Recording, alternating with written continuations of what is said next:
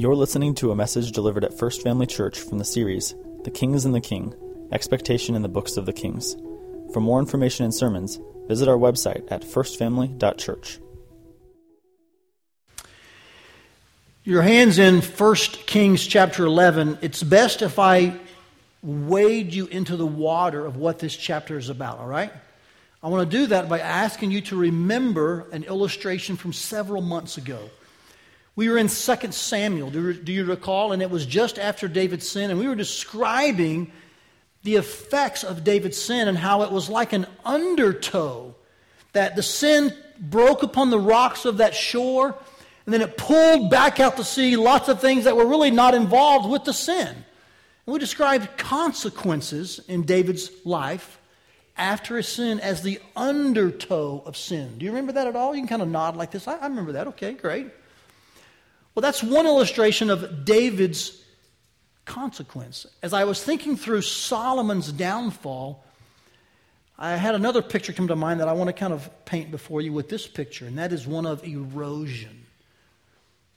And what erosion pictures for us is really Solomon's compromise.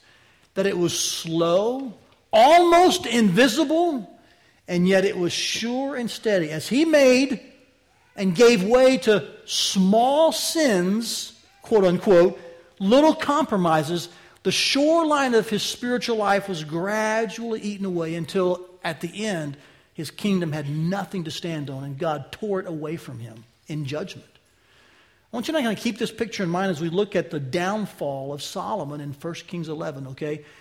The word erosion is the word that's going to best describe it, and it was caused and brought about by small compromises over a long period of time. In fact, here's what we're going to see in 1 Kings 11. That's the chapter we'll kind of dig into. Here's kind of where we're going to end up. I'll just go ahead and kind of tell you up front where we're headed so you can kind of see the end destination. We're going to see that cutting spiritual corners, or the word for that is called compromise. Okay, say it with me. Compromise. That it ends in disastrous consequences. And only God's wisdom can help us steer clear of its subtle and erosive trap. And oh, how we wish Solomon would have stayed with the wisdom that God gave him in that beautiful and, and, and most blessed way when he anointed him and gave him so many blessings. If he would have stayed with God's wisdom, he would have avoided this uh, incremental erosion of his life and his kingdom. But instead, he paid little attention to what was happening and he just kept sinning in, in small ways on the surface, but it had a great toll underneath the surface. Let's look into that, can we? 1 Kings chapter 11. I'm going to walk you through this chapter somewhat briefly with three points, and then I want to kind of end with some illustrations along the way. And uh, we'll just kind of end on a very encouraging note, but I want to warn you that it could seem somber on the journey we're, we're going to end up in a good place, okay? But this is a, this is a sobering, stark chapter. It begins with this incredible contrast in verse 1. Now, King Solomon loved many, circle the word many, would you? Many foreign women are highlighted in your electronic copy, however you're marking your Bible, because this is an interesting word the author brings to our attention it contrasts with chapter 3, verse 1, in which we find this phrase. Here's chapter 3, verse 1 of 1 Kings. Solomon made a marriage alliance with Pharaoh, king of Egypt. It's a singular phrase about one, what they consider to be simple or small act, right? It's just one foreign marriage, alliance, or treaty. What's the big deal? But now you fast forward seven, eight chapters, what is probably 20 plus years in Solomon's reign, and look what the word now is Solomon loved many foreign women. Along with the daughter of Pharaoh. So there's his first one, and he's added many. How many? Well, um, from the Moabites, Ammonites, Edomites, Sidonians, and Hittites from the nations concerning which the Lord had said to the people of Israel, You shall not enter into marriage with them, neither shall they with you, for surely they will turn away your heart after their gods. Solomon clung to these in love. How many, Todd? Is there a number for the word many in 11.1? Yes, a thousand. 700 wives, 300 concubines, and they turned away his heart. It's the second time you see the phrase turned away, don't you? You're going to see it four times in these first few verses. And the word does not mean a sudden crash or break. It doesn't mean that I take a vase or a, a pipe and I cut it or I drop it and break it. It means that you slowly bend it away from its original shape to take the shape of something else. It's a slow process. It means to kind of turn something over a period of time. It's a beautiful word here in that sense, in a literary sense, of what happened to Solomon. He clung to them in love, that means to cleave. He attached himself to them. And what did they do? They bent his heart over time. They turned away his heart. And when did he realize this? When did this really all kind of come to the surface? I think verse 4 tells us For when Solomon was old, his wives turned away his heart after gods, other gods. And his heart was not wholly true to the Lord his God. Now, you know this happened even at the beginning of his reign. He made an alliance with the Pharaoh, king of Egypt, and he took uh, that Pharaoh's daughter as his wife. And so it was even in the beginning elements, but I think when it says they turned away his heart when he was old is when it all became to surface and he realized, wow, what's happened to me? He's got a thousand, uh, 700 wives, what is it, 300, yeah, concubines, 700 wives, a thousand total. And he looks and he realizes, wow, man, they have turned my heart away from worshiping only God, and we're in the middle of an idolatrous nation. What a realization. Here's how disastrous it was in Israel at that day. It says that he went after, this is verse 5, he went after Ashtaroth, the goddess of the Sidonians, and after Milcom, the abomination of the Ammonites. Those are both very uh, sexually licentious gods and goddesses. False, of course, but they would demand, quote unquote, sexual orgies and practices done on high places and around altars. Solomon did what was evil in the sight of the Lord by doing this. He did not, verse 6 say, he did not wholly follow the Lord as David his father had done, and he built a high place for Chemosh, the abomination of Moab, and for Molech, the abomination of the Ammonites. Molech specifically required child sacrifice. So, can you imagine in a land where God said, You shall not worship any other gods, and you're not to marry other nationalities because they'll lead you away from worshiping only God, the one true God. Solomon did this, and in this nation, they're actually offering children as sacrifice. They're involved in fornication and adultery in these high places. It is a disastrously wicked environment among the very people God called out and said, Worship me only. How did we get there?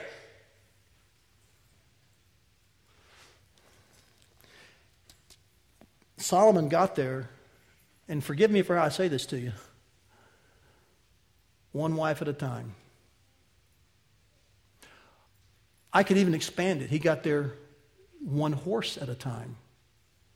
You see, the law didn't just ask kings not to collect multiple wives. The law in Deuteronomy 17 said you're not to collect horses and you're not to collect gold and silver. And what did Solomon do? He did all three. So, how did Solomon end up reigning over a nation that was incredibly removed from what God intended? One horse at a time, one concubine at a time, one treaty at a time, one talent at a time. Small compromises all along the way led to the eventual downfall of Solomon and the ultimate division of Israel. It says here that he did this, verse 8, for all his foreign wives who made offerings and sacrifice to their gods. So he's accommodating these foreign wives, the nations where they come from. Well, verse 9 tells us the Lord was angry with Solomon because his heart had turned away from the Lord, the God of Israel, who had appeared to him twice and commanded him concerning this thing that he should not go after other gods. So he knew full well what God required, but little by little his heart was turned away. He did not keep what the Lord commanded. Therefore, the Lord said to Solomon, Watch this now. Since this has been your practice, circle the word practice, See, that's how he went from one in chapter 3, verse 1, to many in chapter 11, verse 1. He practiced these sins little by little over a period of time. Erosion, compromise. God here calls him out and says, Solomon, this is your practice. You've not kept my covenant and my statutes I've commanded you. So I will surely tear the kingdom from you and give it to your servant. Yet for the sake of David your father, I will not do it in your days, but I will tear it out of the hand of your son. However, I will not tear away all the kingdom, but I will give one tribe to your son for the sake of David my servant and for the sake of Jerusalem that I have chosen. So even in this judgment, do you see God's steadfast, faithful love so evident? I do.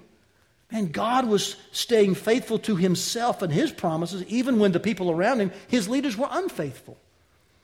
What you find beginning in 14, I won't read the rest of the chapter to you. What you find in 14 is the way God fulfills what he promised in verses 11 and 12 and 13. He promises Solomon, because you have practiced idolatry for years, I'm going to tear the kingdom away. How does he do that? Through three enemies. Verse 14 mentions the first one Hadad. He's an external enemy, which means he was not an Israelite. You can read his story between 14 and about 22. The second external enemy was Rezin. Verse 23, he was also an external enemy, not an Israelite. You can read about him through about verse 27, I think it is. Excuse me, about verse 25. And then the internal enemy, Jeroboam, who was an Israelite, begin reading about his um, uh, adversarial actions beginning in verse 26 through probably about verse 40.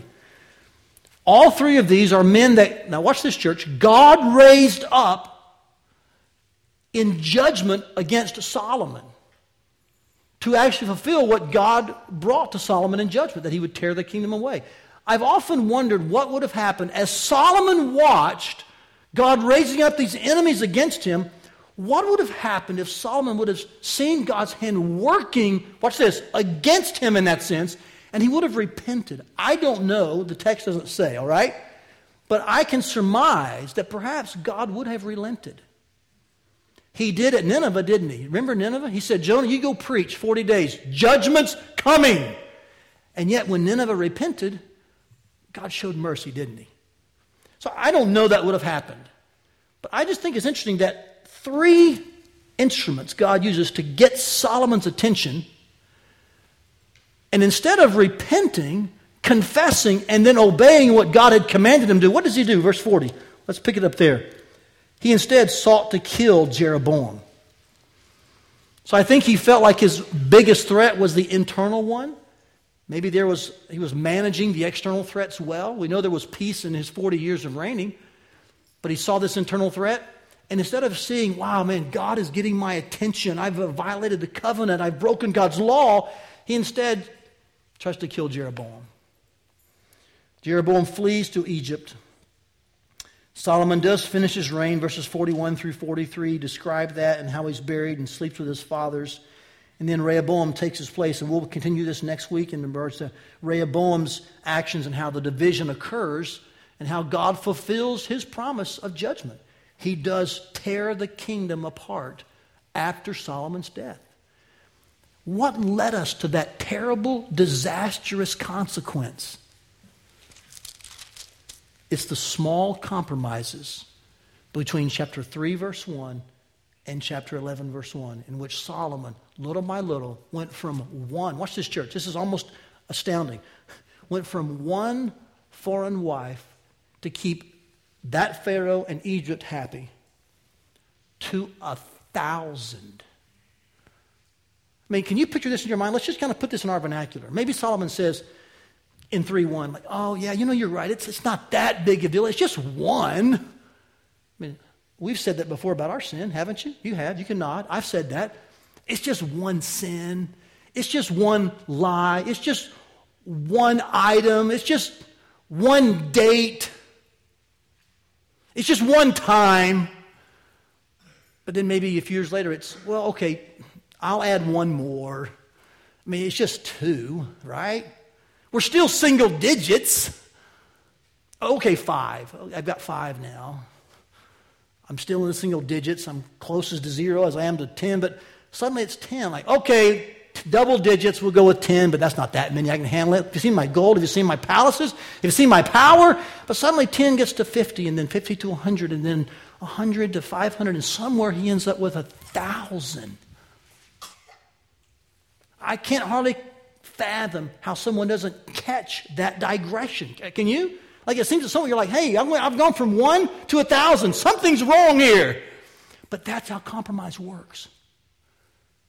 That's how erosion works. You don't see it happening. You think it's, it's you think everything's fine. It's almost invisible until it's too late. This is Solomon's downfall. It's the little compromises over a long period of time that gradually eroded his spiritual life and fervency and brought about God's judgment. Can I ask you to notice just three things by way of outline that might help us understand the chapter? Let me do this briefly with you. First of all, I think the chapter helps us understand the process of erosion. And in two words, it's small compromises. I've kind of talked about this already, so I won't belabor this point. I just want to make sure you understand that this chapter really isn't the complete chronology of Solomon's demise. You find that beginning in chapter 3, verse 1. And over 20, 30, maybe 35 years, these little compromises pertaining to what God said he should not do, but he went ahead and did them anyway, over a period of time, they built up. And they built up and they just kept eating away at the shoreline of his kingdom, of his life. It's small compromises all along the way in, in some sense, I think Solomon must have had what I call exception thinking. That's when someone thinks to themselves, oh, that's true, but it won't be true for me. Ever had that thought? Oh, yes, I know God said that, but my case is different. Oh, I realize that's what the Bible says, but, but I see it differently. And I think when there's exception thinking, it's the final stage before the noose of pride goes around their neck. I would remind you that Solomon himself wrote this Pride goes before what? A fall. And it's pride that says, you know what? I know that's true, but it won't be true for me. I know I really shouldn't date that unbeliever. I know I shouldn't really chase after this money. I know I shouldn't really this or that or whatever God says in His Word, but I think I'll be the exception. And we never say it quite that boldly, do we? We never say it that bluntly, but in our heads we're thinking, it won't happen to me. When you start thinking that, you've got your neck in the noose of compromise. And the next place for you is the tightening of that noose over a long period of time. If you're thinking that right now, in fact, like, well, Todd, I guess you're right, but not true for me. You're actually the one I'm talking about, okay? Exception thinking is one of the signs that we actually are, are giving way to compromise. You see, Solomon, I think he felt like his lusts for what we might call money, sex, and power, his desire for more of these things, I think he must have thought in some ways, well, I'm the king, it won't really affect me. But you see, what James writes in chapter 1, verses 14 and 50 is true for all people. Here's what James writes about our desires, our lust, which Solomon had to deal with. He had his own uh, uncontrolled appetites that came back to, to haunt him. Here's what James writes. He says that each person's tempted when he's lured and enticed by his own desire. Solomon had these. When desire has conceived, it gives birth to what? Sin. And then sin, when it's fully grown, brings forth what? Death. Here's the erosive process that sin takes it starts with a desire that's uncontrolled, a desire that says, well, that, that's probably not that bad. That won't be that hurtful, just one time. And then it breeds sin, and then sin takes its toll over time and brings death. So I just want to encourage you, church. I know this is a somber part of the message, but watch out for the small areas where you're tempted to say, oh, that won't happen to me. That's the first sign that it probably will happen to you. Instead of exception thinking, we should embrace acceptance thinking. In fact, I think this is the battle that goes on among all of us. Instead of saying, well, it won't happen to me, we should realize that all of us are underneath the authority of God's word. What God says is right, period. It doesn't matter what your last name or your first name is, where you live, your address, or your job. God's word is an authority over all of us. And so we accept God's word as true, regardless of who we are. That's acceptance thinking. And I think as we embrace acceptance thinking, God, you're right, I'm not, then we steer clear of compromise and erosion. If you're still thinking, well, Todd, I can see what you mean. I can see the verses. I, can, I think that's true, but you don't know my situation.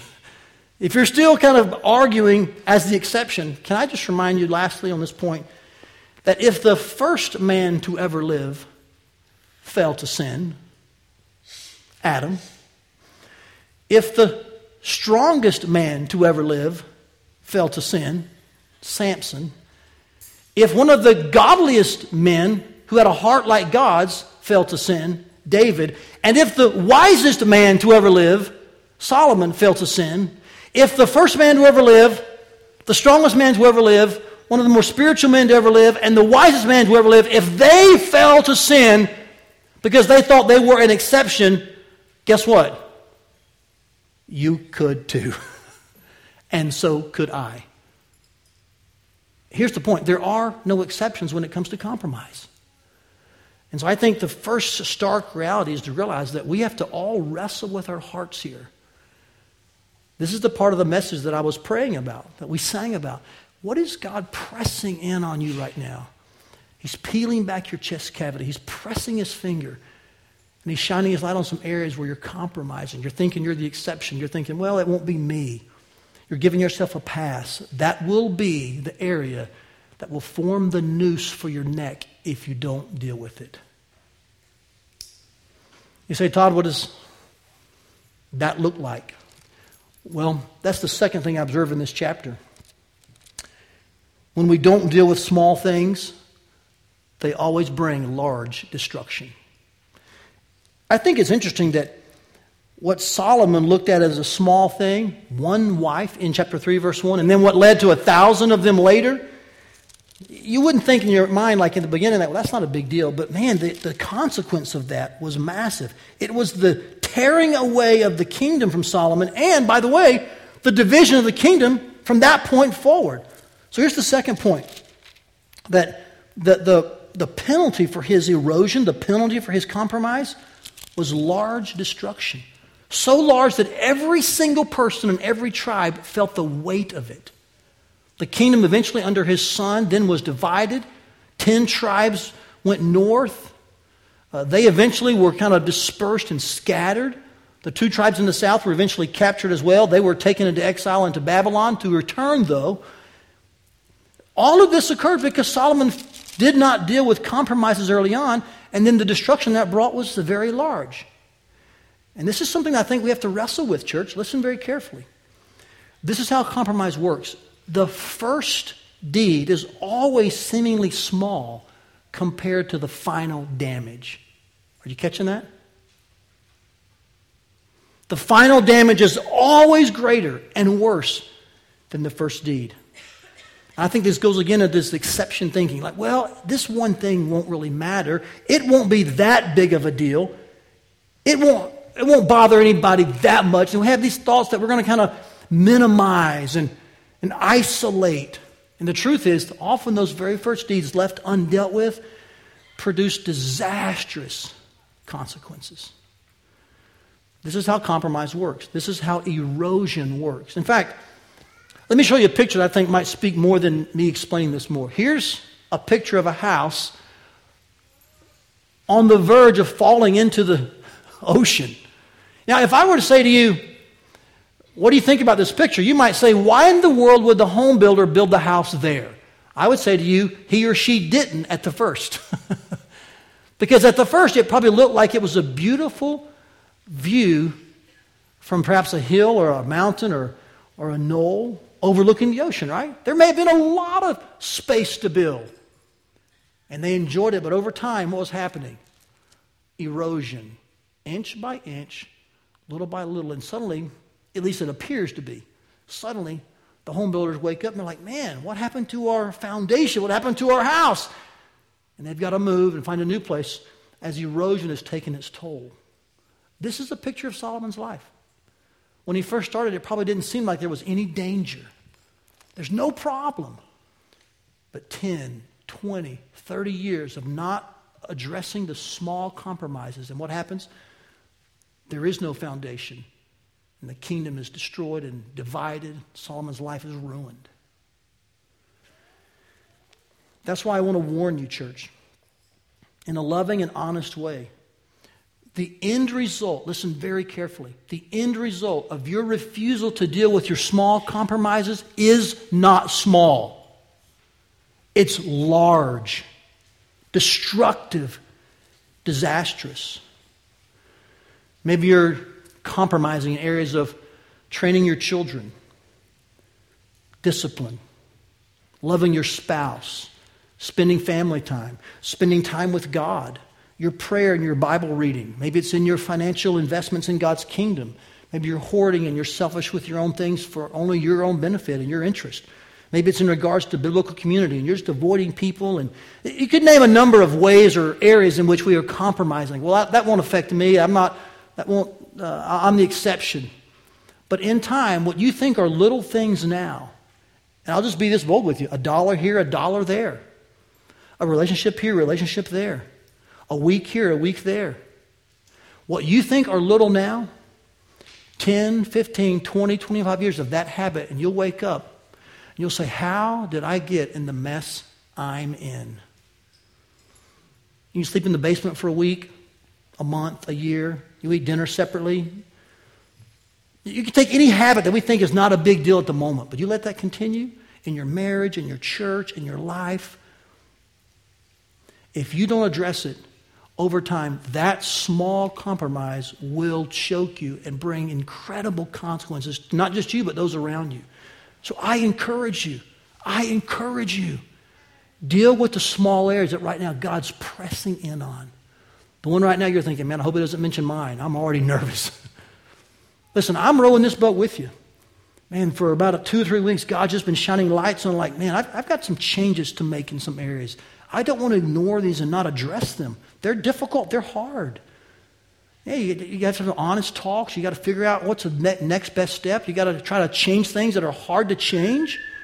But if you don't, if, if we don't address those, the end result is far worse than the, than the short term pain right now. So, to church, remember, the penalty for erosion, the consequence is always larger than that first deed, okay?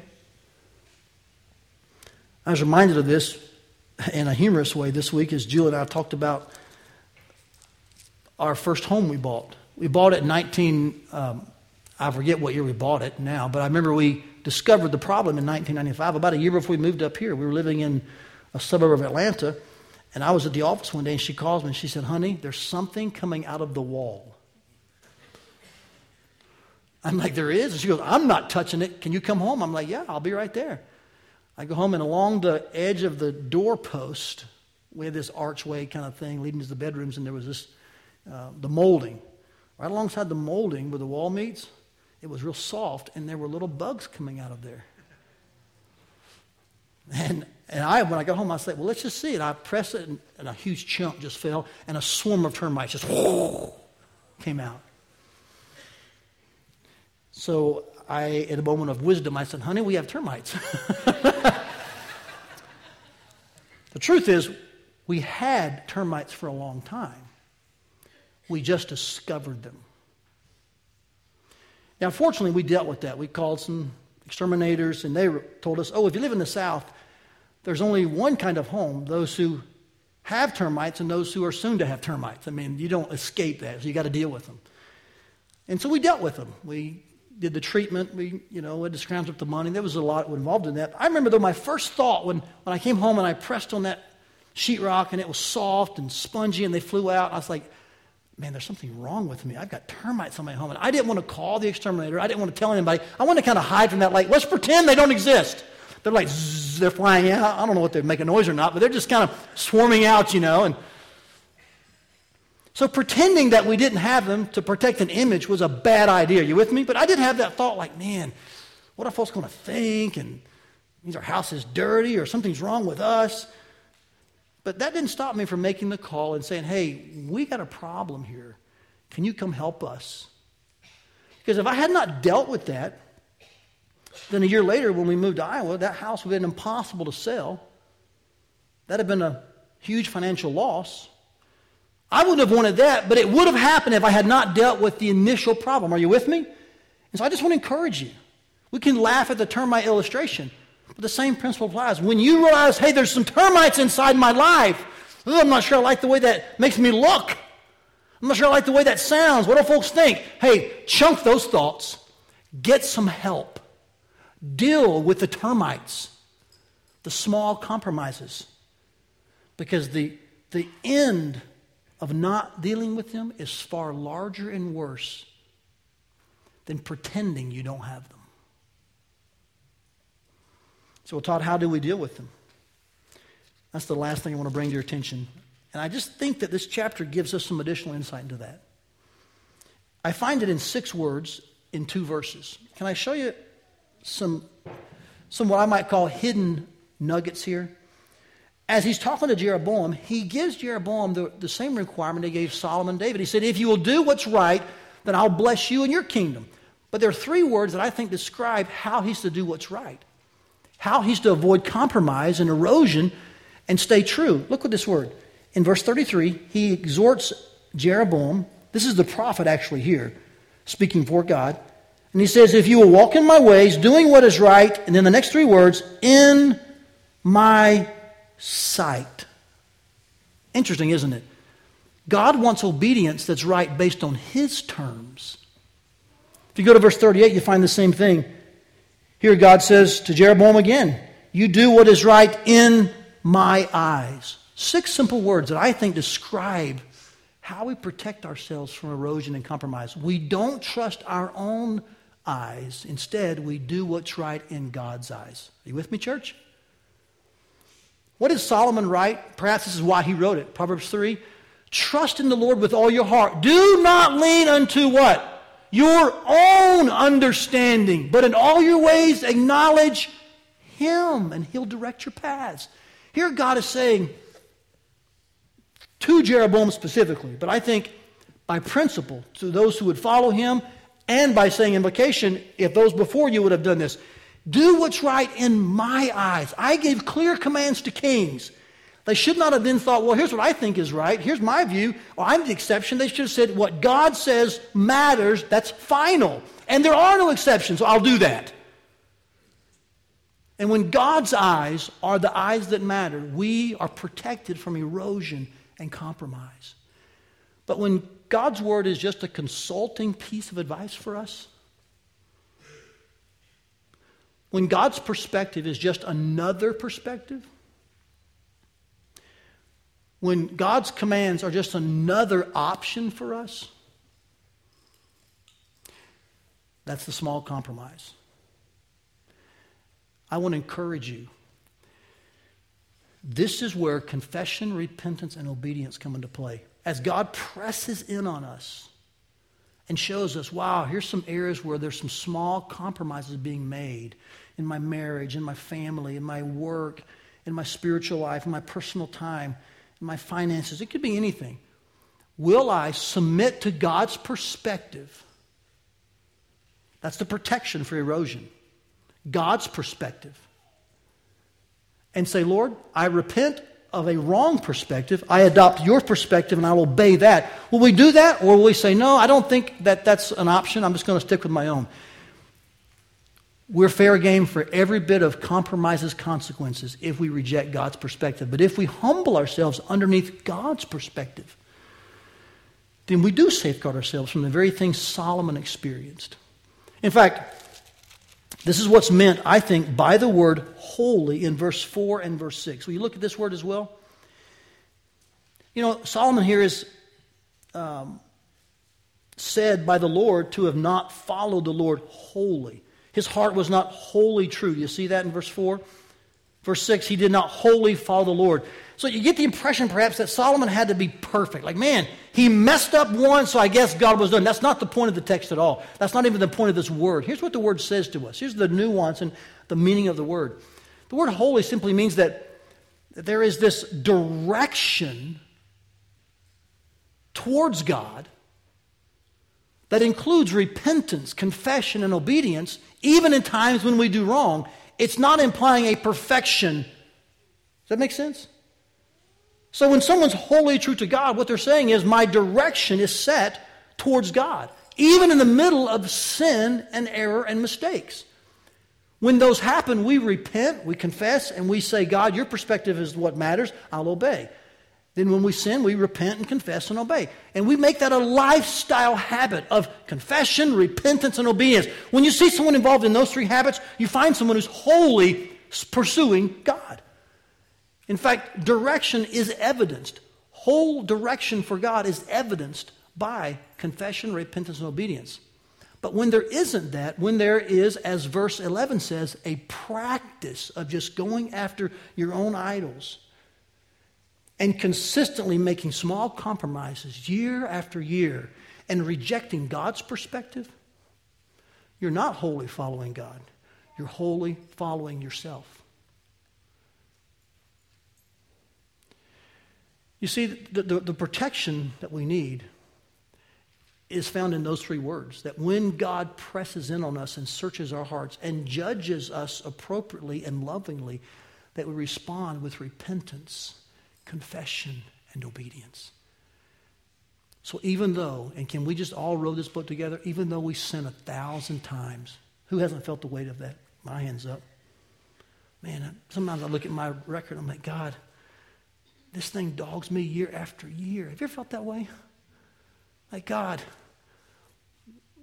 man, your grace must be amazing because this sin just keeps tracking me. It's not the thousand times you fail, it's the one time you fail to repent of it. That's why grace is so beautiful, isn't it, church? That's why his mercy is so wonderful. And that's where our protection is. And God will keep erosion and compromise away from you as you embrace a life of whole direction towards Him, which includes, even in the middle of our sin, repentance, confession, and obedience. Oh, if Solomon would have seen what God was doing in his life in judgment through those three enemies, and instead of trying to murder Jeroboam, would have bent his knee to God's authority and said, God, your perspective is right. Oh, I don't know what God would have done, but I wonder, would God not have not perhaps have relented of his judgment and shown mercy to Solomon? I can assure you of this. I may not know what he would have done to Solomon, but if this morning you'll deal with your small areas through repentance and confession, God will have mercy upon you. How do you know that, Todd? Because there's a place called Calvary where Jesus showed ultimate grace and mercy for all of our sin. Amen.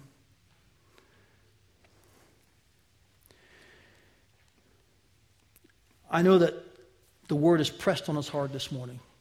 But can we at least acknowledge that beautiful place where all of our sin has been dealt with, where your small compromises can actually end today, where erosion will find its grave, and that's the cross, where Jesus will protect you. After all, we said in an earlier message, wisdom from God is actually personified in Jesus. 1 Corinthians chapter 1 tells us that. So if you want to be protected from erosion, if you want to battle your compromise, it's not in some secret three tips or tricks from some you know, self help guru. It's in, it's in the cross, it's in Christ. So let's not run to other people. Let's run to the cross and there find the grace and mercy in abundance for all the things that God reveals in us when He secretly judges us. Those are not unloving moments. That's when God loves us enough to say, I won't leave you like you are. As He points those out, could we this morning Say, Lord, I need your protection. And so I adopt your perspective and I come up under your authority. And though I feel like those termites inside of me are an ugly sight and may make people wonder, like, what's wrong with you? None of that matters because I don't want the large consequence at the end. I want to deal with the immediate pain. So, God, would you, by your grace and your mercy in the beautiful face of Christ, cleanse me and forgive me of these compromises and restore me. Forgive me. God will do that. In fact, I can assure you of that because of this simple verse in 1 John chapter 1, verse 9. If we, what church? Confess our sins. He is faithful and just to what? Forgive our sins. You know what the word confess means? It means to say the same thing as. It's two Greek words, homo, which means same, and legeo, which means to speak. So, most literally, this verse would say this If we speak the same thing as God does about our sins, that's having God's perspective. That's coming up under God's authority and saying, I'm not an exception. I want to live with acceptance thinking in mind. And whatever God says, I'm in and I'm under.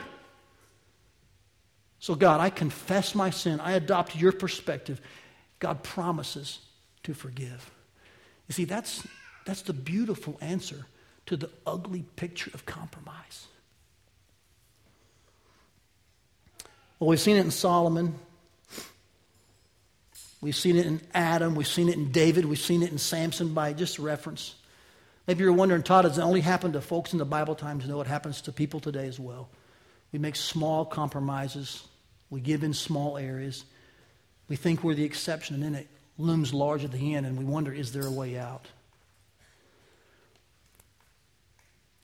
Here's a story of a man who felt just like that and by God's grace was restored. Watch this simple video as we close. I told myself that it wasn't all that bad. Boy, was I wrong. There I am, everybody's best friend, beautiful wife, three kids. From the outside, it looked good, except for the secret part that nobody knew about. One that carried in my mind, no risk. Pornography hooked me deep. I knew I would be back. Whatever risk I would have to take, whatever price I would have to pay, I would be back.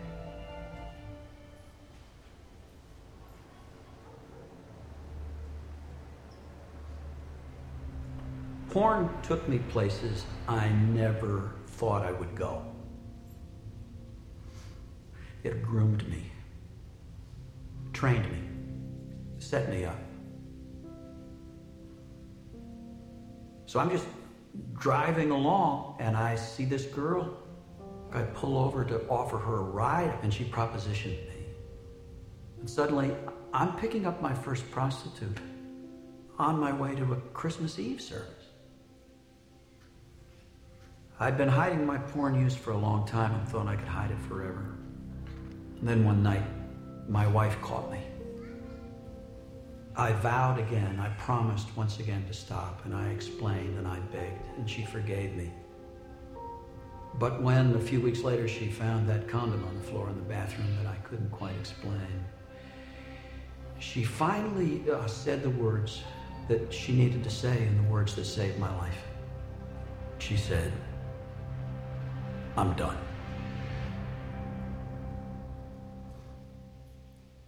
Said, I still love you, but I don't like you. I don't trust you. I don't respect you. And I don't think you can ever change. That was it for me.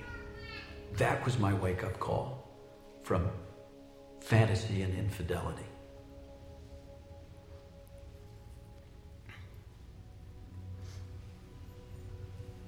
It hurt to hear my wife say she didn't like me anymore. It was as though there was a part of me that died. I'd reached the point where I actually believed that I had become an unlovable person. It was that moment that I finally became willing to do something I'd never been willing to do before come clean. And not just with her, but with somebody else and with God.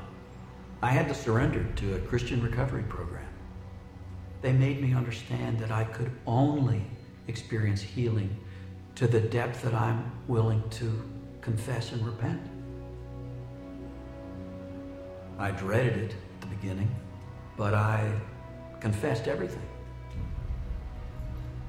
I had to leave my isolated world behind. I wanted a private solution to my private problem. And he loved me too much to give it to me.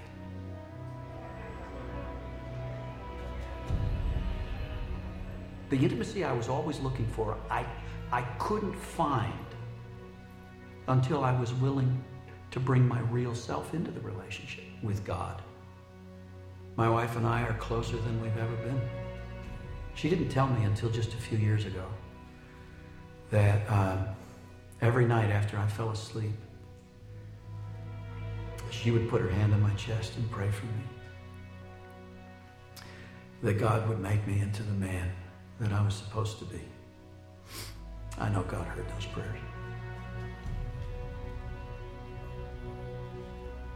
If you will just bring your real self and walk openly with other people, you can experience true intimacy with God and others.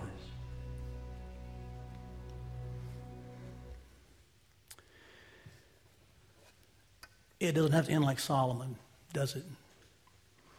But it means coming clean with the corners of compromise. It means being honest with yourself as God is pressing in this morning.